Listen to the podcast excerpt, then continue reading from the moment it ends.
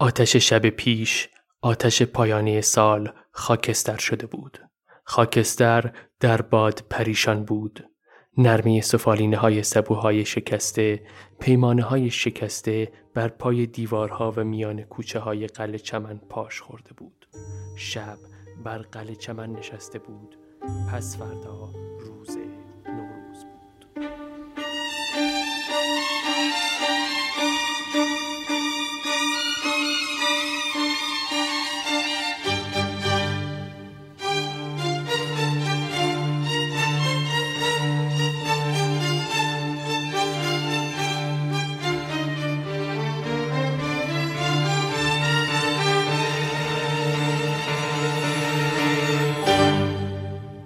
سلام.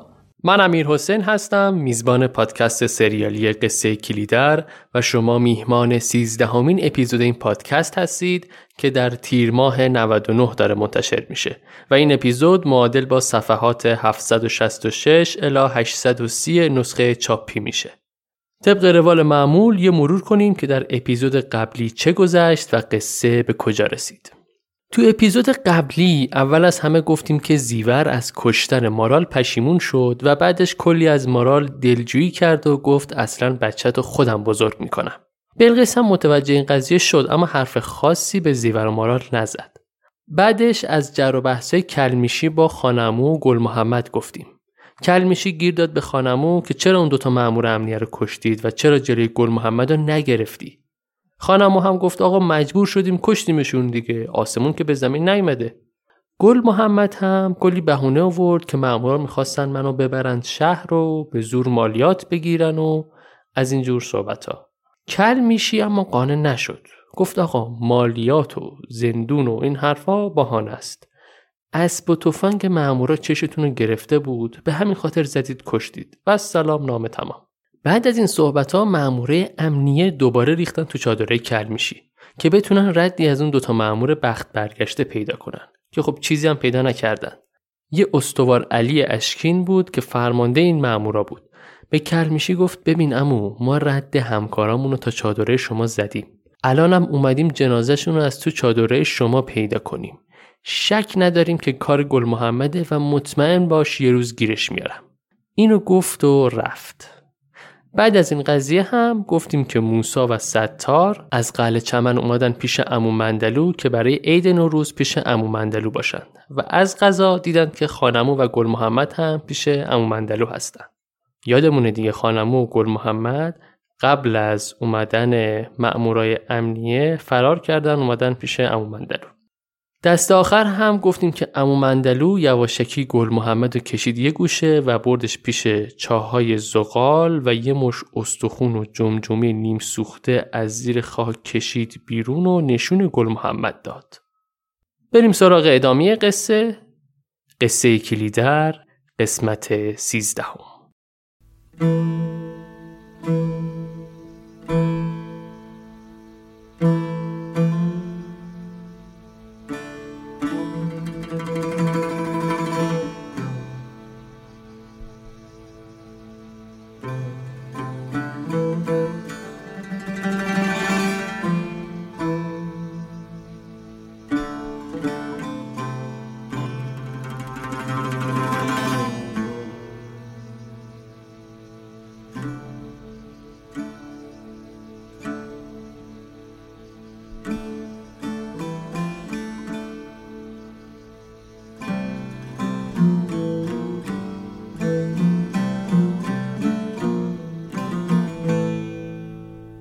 ادامه قصه از کوچه های قلعه چمن شروع میشه.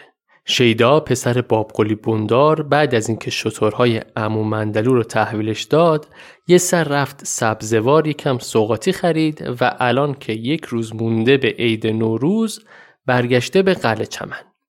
ماه درویش در رو برای شیدا باز می‌کنه و شیدا میاد داخل. آخر شبه و هنوز اهل خونه نخوابیدن.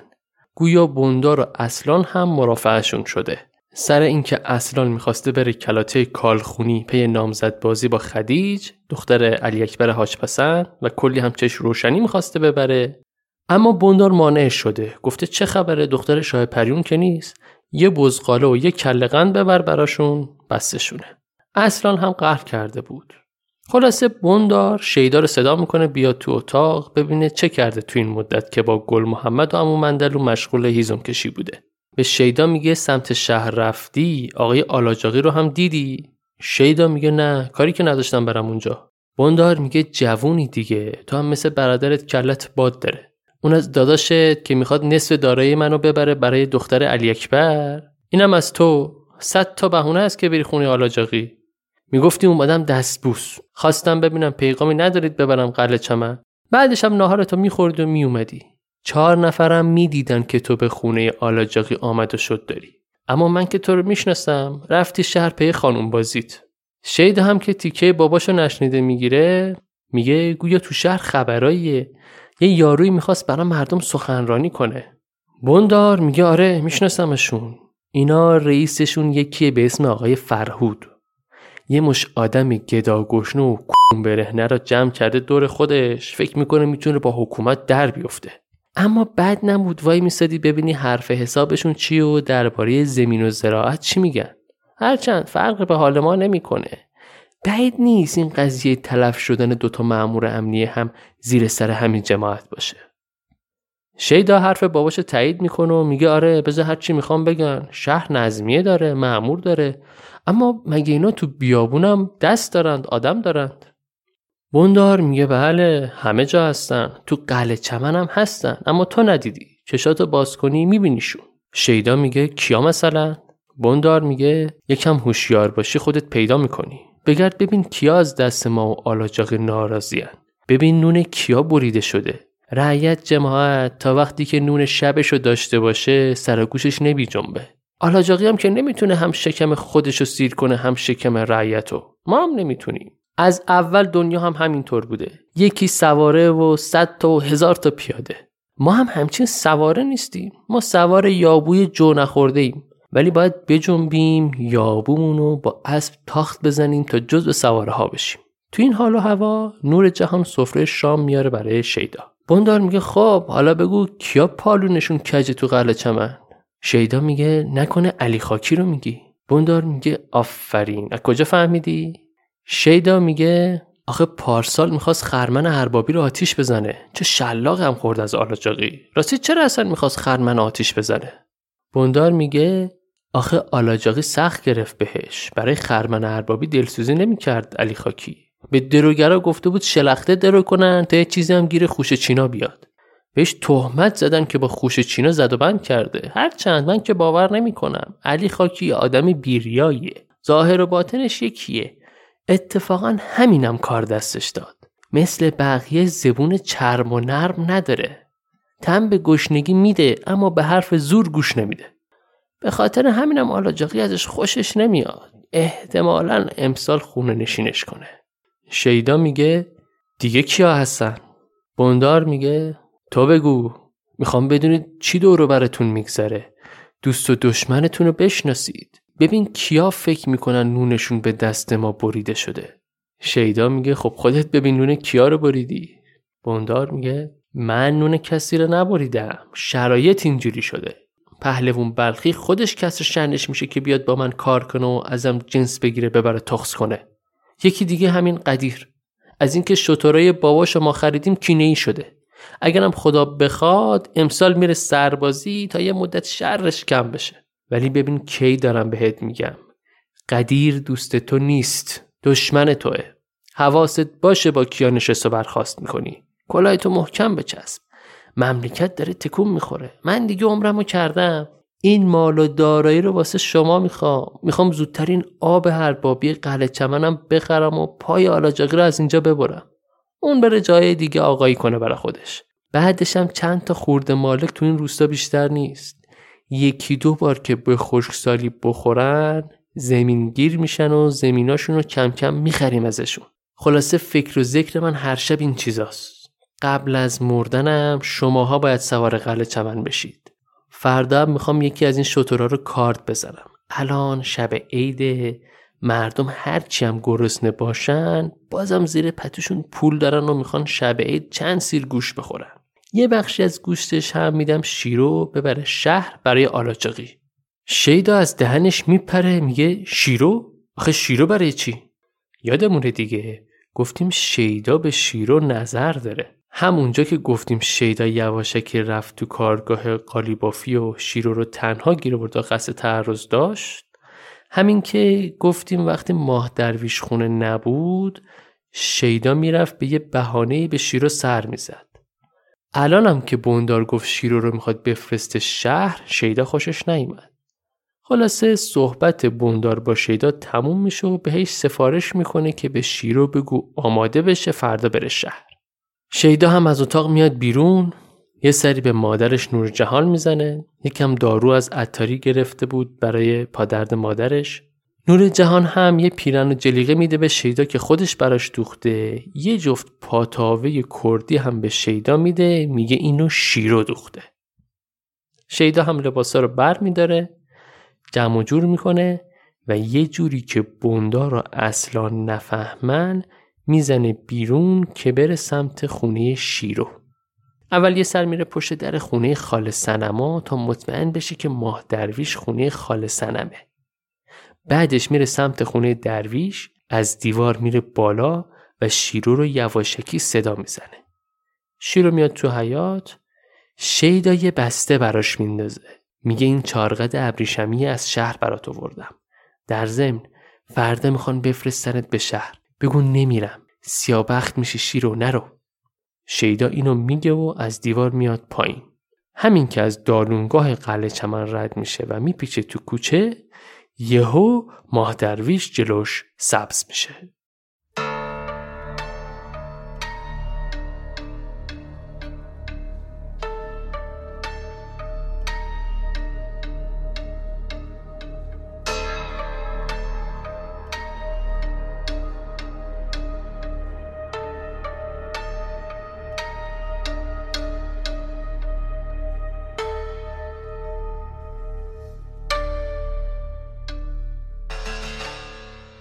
ماه درویش سر راه شیدا سبز میشه یه نگاهی به هم می‌کنن و میرن.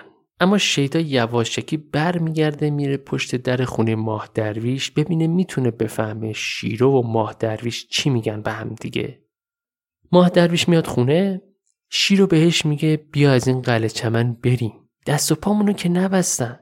درویش میگه من نمی‌تونم. آخه به بندار مغروزم. اون یابوی هم که داشتیم جای قرضش قبلا ازم گرفت. خلاصه درویش و شیرو مشغول صحبت بودن که شیدا برمیگرده بره خونشون تو کوچه سر و کلی قدیر پیدا میشه. قدیر سلام علیک می‌کنه طبق معمول اول چند تا کنایه می‌زنه به شیدا. میگه این مدت که نبودی ماه درویش دیرتر می‌رفت خونه. لالا هم چشم راهت بودا. یادمونه دیگه لالا زندایی قدیر بود و بعد از اینکه به عقد چپا و چوپان بندار در اومد سر و سری هم با شیدا داشت. البته لالا رو فکر کنم همتون تو ذهنتون مونده باشه. خوب با توجه به پیامایی که به من می‌دادید.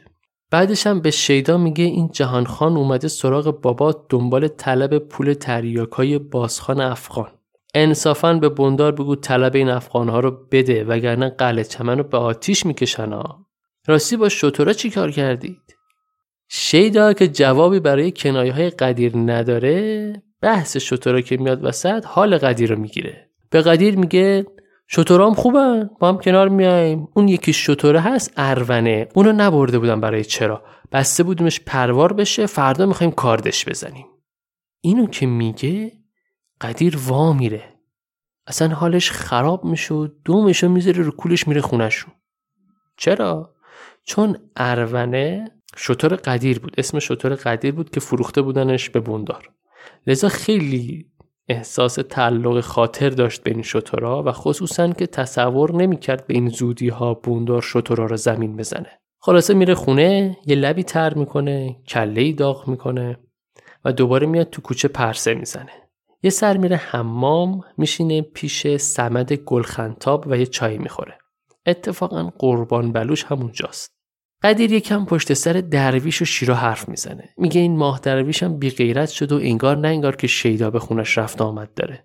قربان بلوش میگه آخه اونا که بدی به کسی نکردن. چرا حرف در میاری براشون؟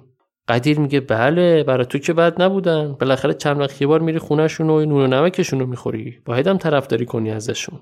اینم اضافه کنم که قربان بلوچ از بلوچ های ریگی سیستان بوده که اومده بوده به قلعه چمن. و مرامش با بلوش های سرحدی افغانستان مثل همون بازخان افغان و جهانخان سرحدی فرق داشت. نه زن و بچه و خانواده داشت نه خونه و زندگی داشت. تو دست و بال این بندار میچرخید هر شب رو هم یه جور سر می‌کرد. خلاصه قدیر از حمام می‌زنه بیرون میره سمت خونه بندار از دیوار میره بالا و یه نگاه به ارونه میندازه که قرار بود فردا کاردش بزنن برای ارونه موچ می‌کشه. موچ کشیدن یعنی اینجوری. ارونه هم صاحبشو می‌شناسه و میاد پیش قدیر. خلاصه چند دقیقه شطورش رو نوازش می‌کنه تا اینکه بندار نصف شب میاد تو حیات که بره مستراح. قدیر هم از دیوار میاد پایین و میره سمت ربات ربات کجاست؟ رباتی کاروانسرای متروک کنار قلعه چمنه که قرار فردا شطور رو اونجا کارت بزنن و گوشتش تقسیم کنن. آقای نویسنده ربات رو اینطور توصیف می‌کنه. ربات کهنه در سینه تپه بر بلندای قلعه چمن نشسته بود. کهنه، شکسته، خسته. پهلوانی پیر، پیکری با کلاه خودی از مفرق و برگستوانی از حلب، بی نیزه، بی اسب بی سنان شکست دست برید پای کلاقان تخمی چشمهایش را از کاسه به در آورده بودند با این همه سمج و لجوج بر جای ایستاده بود. پنداری نه از سپاه که از پندار خیش پاسداری می کرد توهی از درون ویران از برون. سقف و ستون را زمان جویده بود.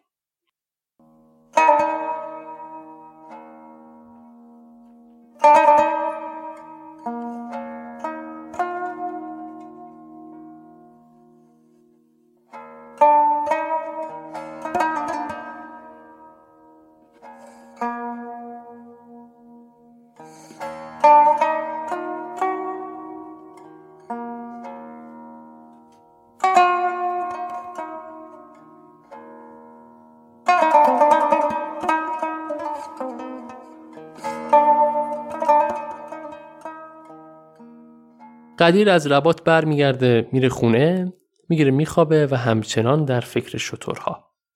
هنوز آفتاب نزده که کربلی خدا داد قدیر رو صدا می‌زنه تا بیاد ببرتش حمام. قدیر هم یکم زیر لب قرقر می‌کنه. یادمونه دیگه گفتیم قدیر دل خوشی از باباش نداشت. جالبه که کربلای خدا داد شبا از ترس دزد در اتاقی که میخوابه رو از داخل قفل می‌کنه. خصوصا از دست عباس جان که نیاد پول و پله کربلی خداداد رو پیدا کنه و به جیب بزنه. وقتی هم در رو قفل می‌کرد به سختی می‌تونست بازش کنه. خلاصه با هر بدبختی بود در رو باز می‌کنه. از داخل هم هی قر می‌زد به قدیر که زودتر پاشو بریم حمام تا شروع نشده. موقعی هم که می‌خوان برن کربلای خدا داد به عباس جان که یه گوشه دیگه از خونه خوابیده میگه تو هم پاشو گورتو گم کن برو بیرون. اصلا محبت بین پدر و پسر موج می‌زنه. قدیر هم یه تشر می‌زنه به عباس جان که برو سر جای من بخواب تا صدای این پیرمرد بیفته دیگه. خلاصه بعد از این حجم از ابراز محبت بین پدر و پسر و برادر قدیر وسایل حمام و بخچه و فوته و ارخالق رو بر میدار و باباشو می‌بره حمام. تو پرانتز یه توضیح درباره ارخالق بدم. ارخالق یه واژه ترکیه که به معنای بالاپوش هستش. یه جور نیمتنه که آقایون زیر قبا میپوشیدن. برای خانوما هم البته استفاده میشه. لباسی شبیه یه جلیقه آستین بلند که می‌تونه روش با پولک و سکه و این چیزا تزین بشه. به نظر معادل امروزی شاید بتونیم بگیم سویشرت مثلا محسوب میشه. یه همچین چیزی. فوته هم به معنای حوله هستش. در مورد ارخالق اگر اطلاعات بیشتری داشتید ممنون میشم به منم بگید. قدیر و کربلای خدا داد وارد حمام میشن. حمامی با در شکسته و نمناک بوی نم و آب مونده و چرک تن و بوی گرما توی حمام احساس میشه تا حدی هم یه حس خفگی به آدم دست میده. داخل فضای نمناک و تاریک حمام بخار آب پر شده. حمام هم با کورسوی نور چند تا فانوس روشن شده تا حدودی. آدمای روستا هم تقریبا همه هستند. بابقلی بوندار و ماه درویش، پهلوون بلخی، سید تلفنچی، علی خاکی، بابا گلاب. گوش و کنار حمام نشستن و مشغول صحبت و شوخی و شستن و سمد گلخنتاب تو حمام میچرخه به یکی لنگ میده کفشا رو جفت می‌کنه. بعضیا دلاکی می‌کنن بعضیا دارن موی سر اصلاح می‌کنن. و همه اهالی روستا اومدن که برای شروع سال جدید یه حمام حسابی کنن و شوخ از تن باز کنن.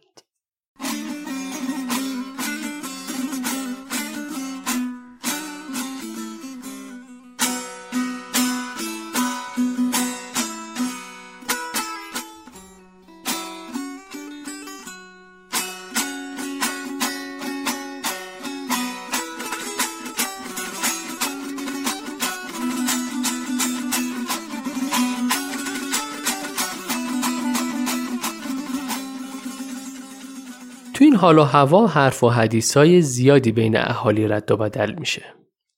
یه گوشه بندار رو زمین نشسته و بعد از اینکه ماه درویش حسابی چرکشو گرفته حالا نوبت لیف زدنه و ماه درویش داره بندار رو لیف می‌زنه. درویش فرصت رو قنیمت میشمره و قضیه شیدا رو مطرح می‌کنه. به باب قولی میگه والا چند وقته یه چیزی می‌خوام درباره شیدا بگم.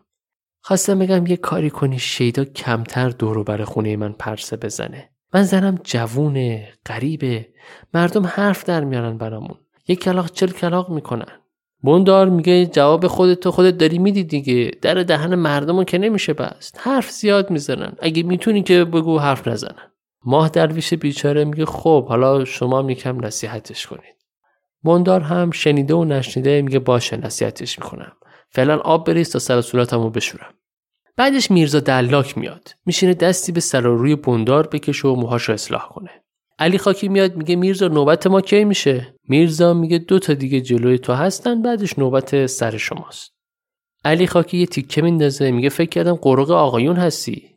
منظورش این بوده که بندار تو رو گماشته که فقط سر خودش اصلاح کنی.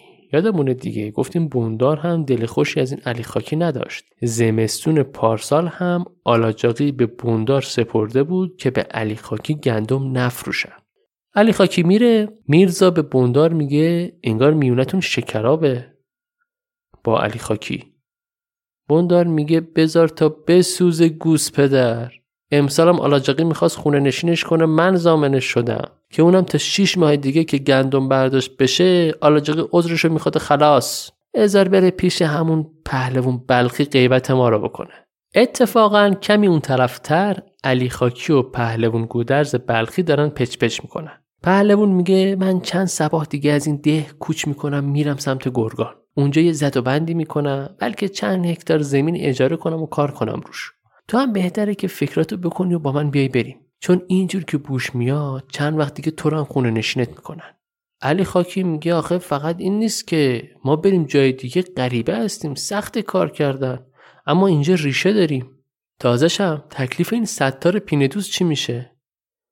پهلوون میگه آقا همه جای مملکت امثال ستار هستن. ضمنا خود ستار اینجا غریبه است و ما بهش جا دادیم. ما هم مثل ستار میریم شهر دیگه کم کم جای خودمون رو پیدا می‌کنیم.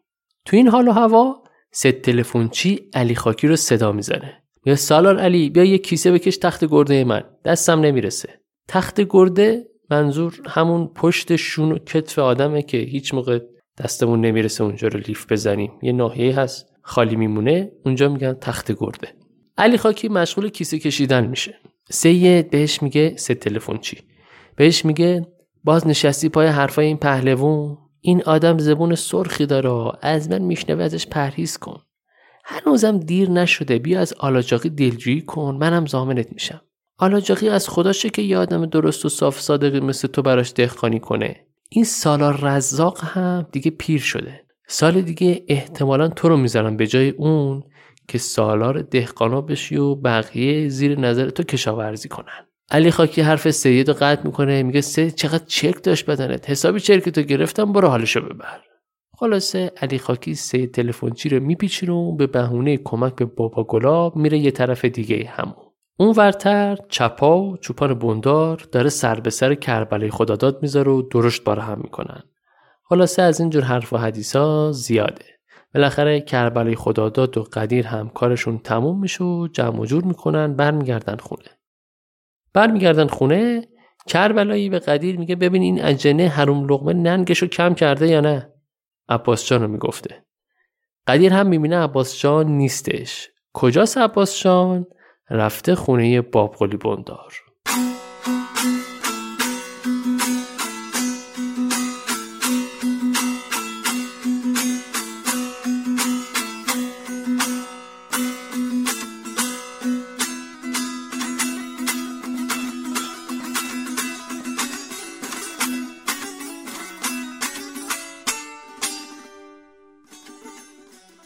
عباس جان که میاد خونه بندار بندار و ماه درویش دیگه از حمام برگشته بودن عباس جان داخل حیات نشسته و ماه درویش براش چای میاره در همین حین صدای بحث کردن شیدا و بوندار هم از داخل اتاق به سختی شنیده میشه. قصه چیه؟ شیدا داره سر شیرو بحث می‌کنه با بوندار.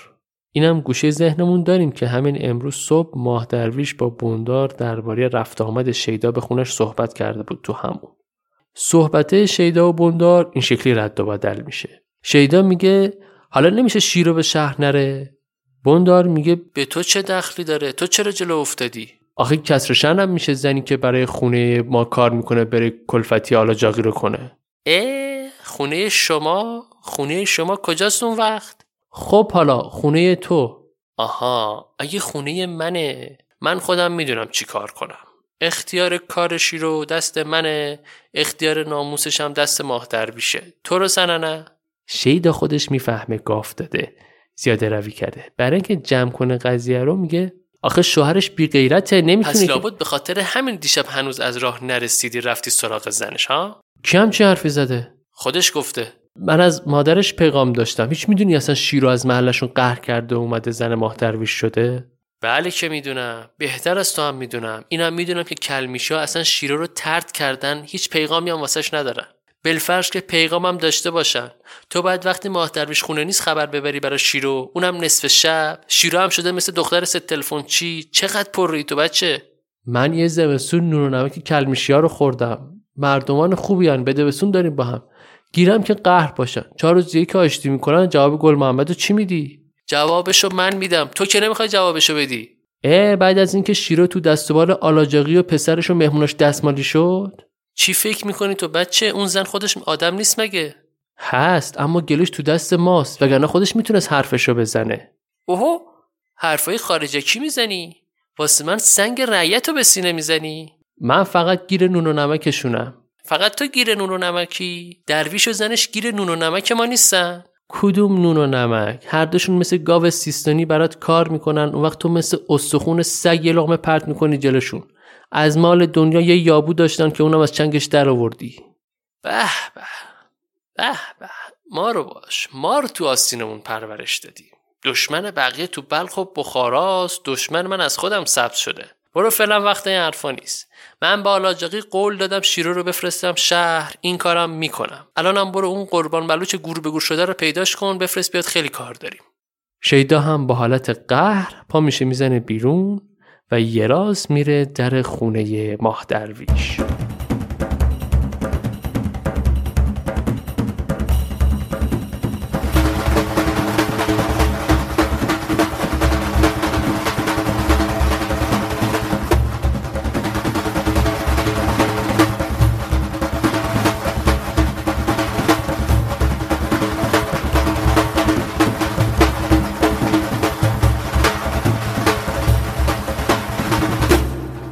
قبل از اینکه بریم خونه ماه درویش یه پرانتز باز کنم. شاید براتون سوال شده باشه که قصه دختر سید تلفنچی چی بود که بندار اون وسط یهو گفت. یعنی چی که شیرو هم برات شده مثل دختر سید تلفنچی؟ قصه اینه که شیدا یه زمانی تو نخ دختر سید تلفنچی بود. اونقدر پاپیچ این دختر شد و اونقدر دستمالش کرد که تابلو شدن تو قلعه چمن. دیگه کسی اصلا خواستگاری دختر سید تلفنچی نمی اومد و از قضا سید تلفنچی هم اخیرا دخترش رو عروس کرده بود داده بود به یکی از دههای اونورتر. پرانتز بسته. شیدا میره خونه ماه درویش. خونه ها هم که در و پیکر درست حسابی نداشتن. وارد خونه میشه میره بالا سر شیرو و بدون هیچ مقدمه میگه نرو شهر شیرو از من بد می‌بینی نرو. و بر میگرده میره. شیرو بند خدا ما تو مبهوت میمونه که چیکار کنه. خودش هم دلش نمی‌خواست بره شهر. دیشبم به ماه درویش گفته بود که حرف آخر تو چیه برم یا نرم؟ و در کمال ناباوری ماه درویش گفته بود خودت می‌دونی. اما شیرو دلش می‌خواست ماه درویش قاطع بهش بگه نمی‌خوام بری. ولی ماه درویش حرف دلش رو به زنش نمی‌گفت. یه جورایی گدگی در خونه بوندار باعث شده بود شهامت نگفتن از دست بده. قبلا هم اشاره کردم که شیرو به درویش گفت بیا از قلعه چمن بریم اما درویش گفت دستم زیر ساتور بوندار رو نمی‌تونیم ول کنیم بریم شیرو ولی دوست داشت شوهرش عزت نفس بیشتری می داشت. دوست داشت ماه درویش حال خوب رابطهشون رو به هر چیزی ارجحیت می‌داد و هر جور شده از زیر یوغ بندار می اومد بیرون. انگار ماه درویش دیگه مثل قبل دلش برای شیرو نمیتپه. انگار شیرو رو رها کرده به حال خودش. حتی شیرو این فکر از سرش میگذره که اگه درویش منو می‌زد بهتر از این بود که اینقدر یوبس باشه و در برابر رفتن من به شهر مقاومت نکنه. ماهدریش هر خفت و خاری رو داره تحمل می‌کنه این شد که شیرو فکر می‌کنه خودش هم دیگه ماه درویش رو دوست نداره حالا تو این وانفسا یه نفری هم به اسم شیدا پیدا شد و هی کرب میریزه و اتفاقا این آدم برخلاف ماه درویش خیلی هم جسور و گستاخه. آقای نویسنده اینطور توصیف می‌کنه. در این چهره چشمهای جوان میدرخشند. چشمهایی که تیز و بیرحم اما درخشانند. ترسون نیستند اگر نجیب هم نیستند. همین است که شیرو نمی‌تواند ندیده بگیردشان و بدانها نیندیشد. این چشمها سخن از نترسی سری جوان دارند. همین که نیمه شبان پاهای خسته را به راه خانه شیرو میکشانند همین که بیواهمه به خانه میتازد و به زنی که زن او نیست معشوقی او هم نیست به جرأت حکم می کند مرو به شهر مرو چیزی نیست که بشود از آن گذشت. همین استواری و همین دیوانگی شیرو در برابر همین کردار خام و برهنه خاموش و بیپندار نمی توانست بماند. ندیده نمی توانستش بگیرد. نمی توانست نلرزد.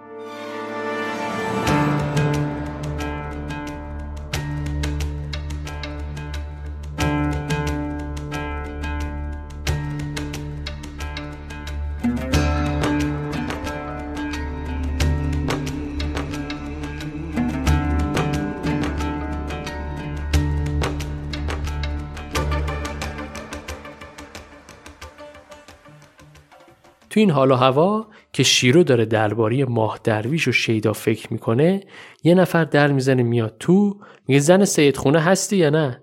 شیرو سرش رو بلند می‌کنه ببینه کیه؟ می‌بینه که لالا اومده سراغش. لالا میاد گوشه حیات میشینه. شیرو میگه خواهر چی شده اینجوری سرکنده اومدی؟ لالا مثل یه ماده پلنگ براغ میشه به شیرو. جالبه که 50 سال پیش آقای دولت آبادی از واژه پلنگ استفاده کرده برای همچین زنی. لالا براغ میشه به شیرو میگه خودتو به کوچه علی چپ نزن دختر کرده. خیلی هم خوب می‌دونی برای چی اومدم. شیرو میگه والا به موی برادرم قسم اگه من بدونم تو چی می‌خوای بگی. لالا میگه دومن شیدا رو ول کن دختر. ببین چه روزیه با زبون خوش دارم بهت میگم. راه تو کچ کن و برو. من تازه شیدا را از دام دختر ست تلفن چیت در آوردم با قدیر کربلای خداداد هم دشمن خونی شدم. الانم که دارم با چپا زندگی می‌کنم و بوی پشکل و پشم تنش رو تحمل می‌کنم به خاطر اینه که یه چشمش که کوره یه چشم دیگرش هم روی کارهای من میبنده. یه شب در میونم خونه نیست.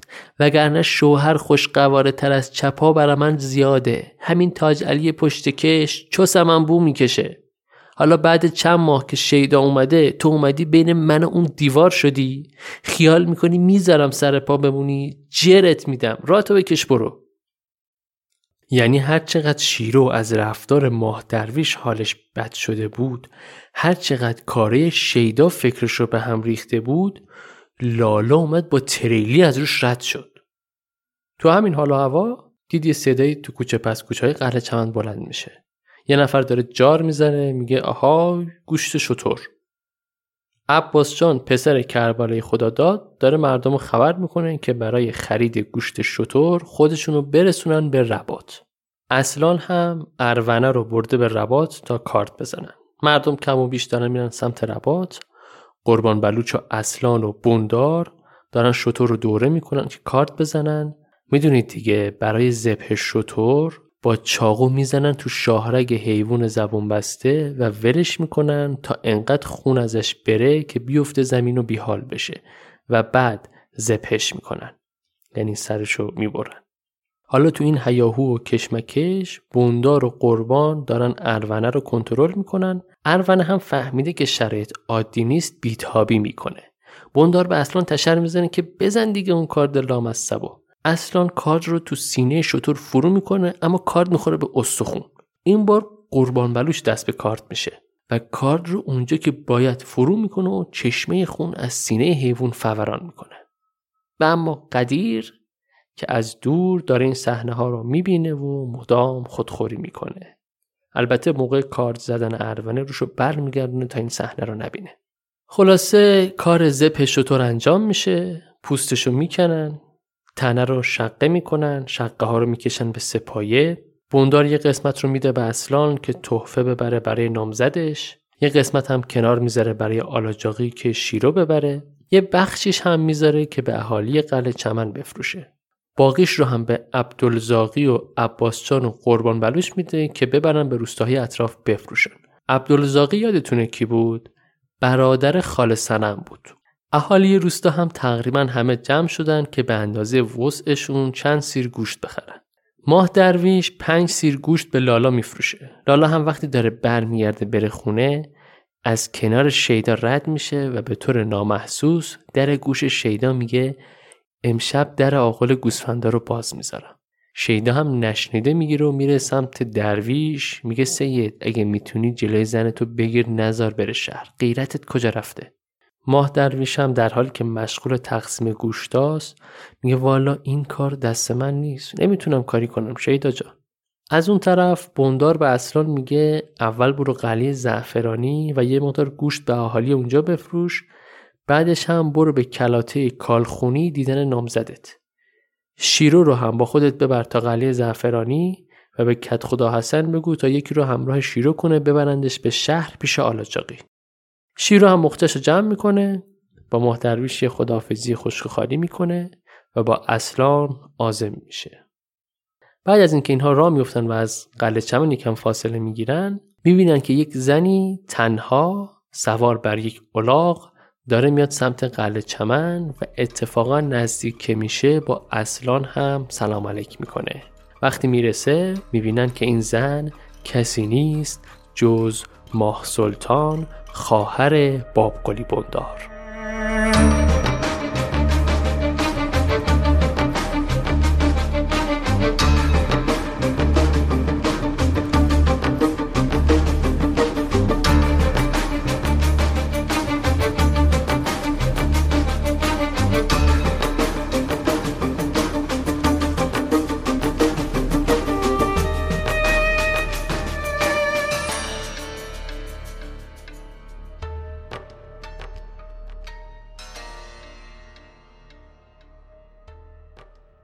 سیزدهمین قسمت از پادکست سریالی قصه کلیدر هم شنیدید که توسط من امیر حسین امیدی فرد تهیه میشه.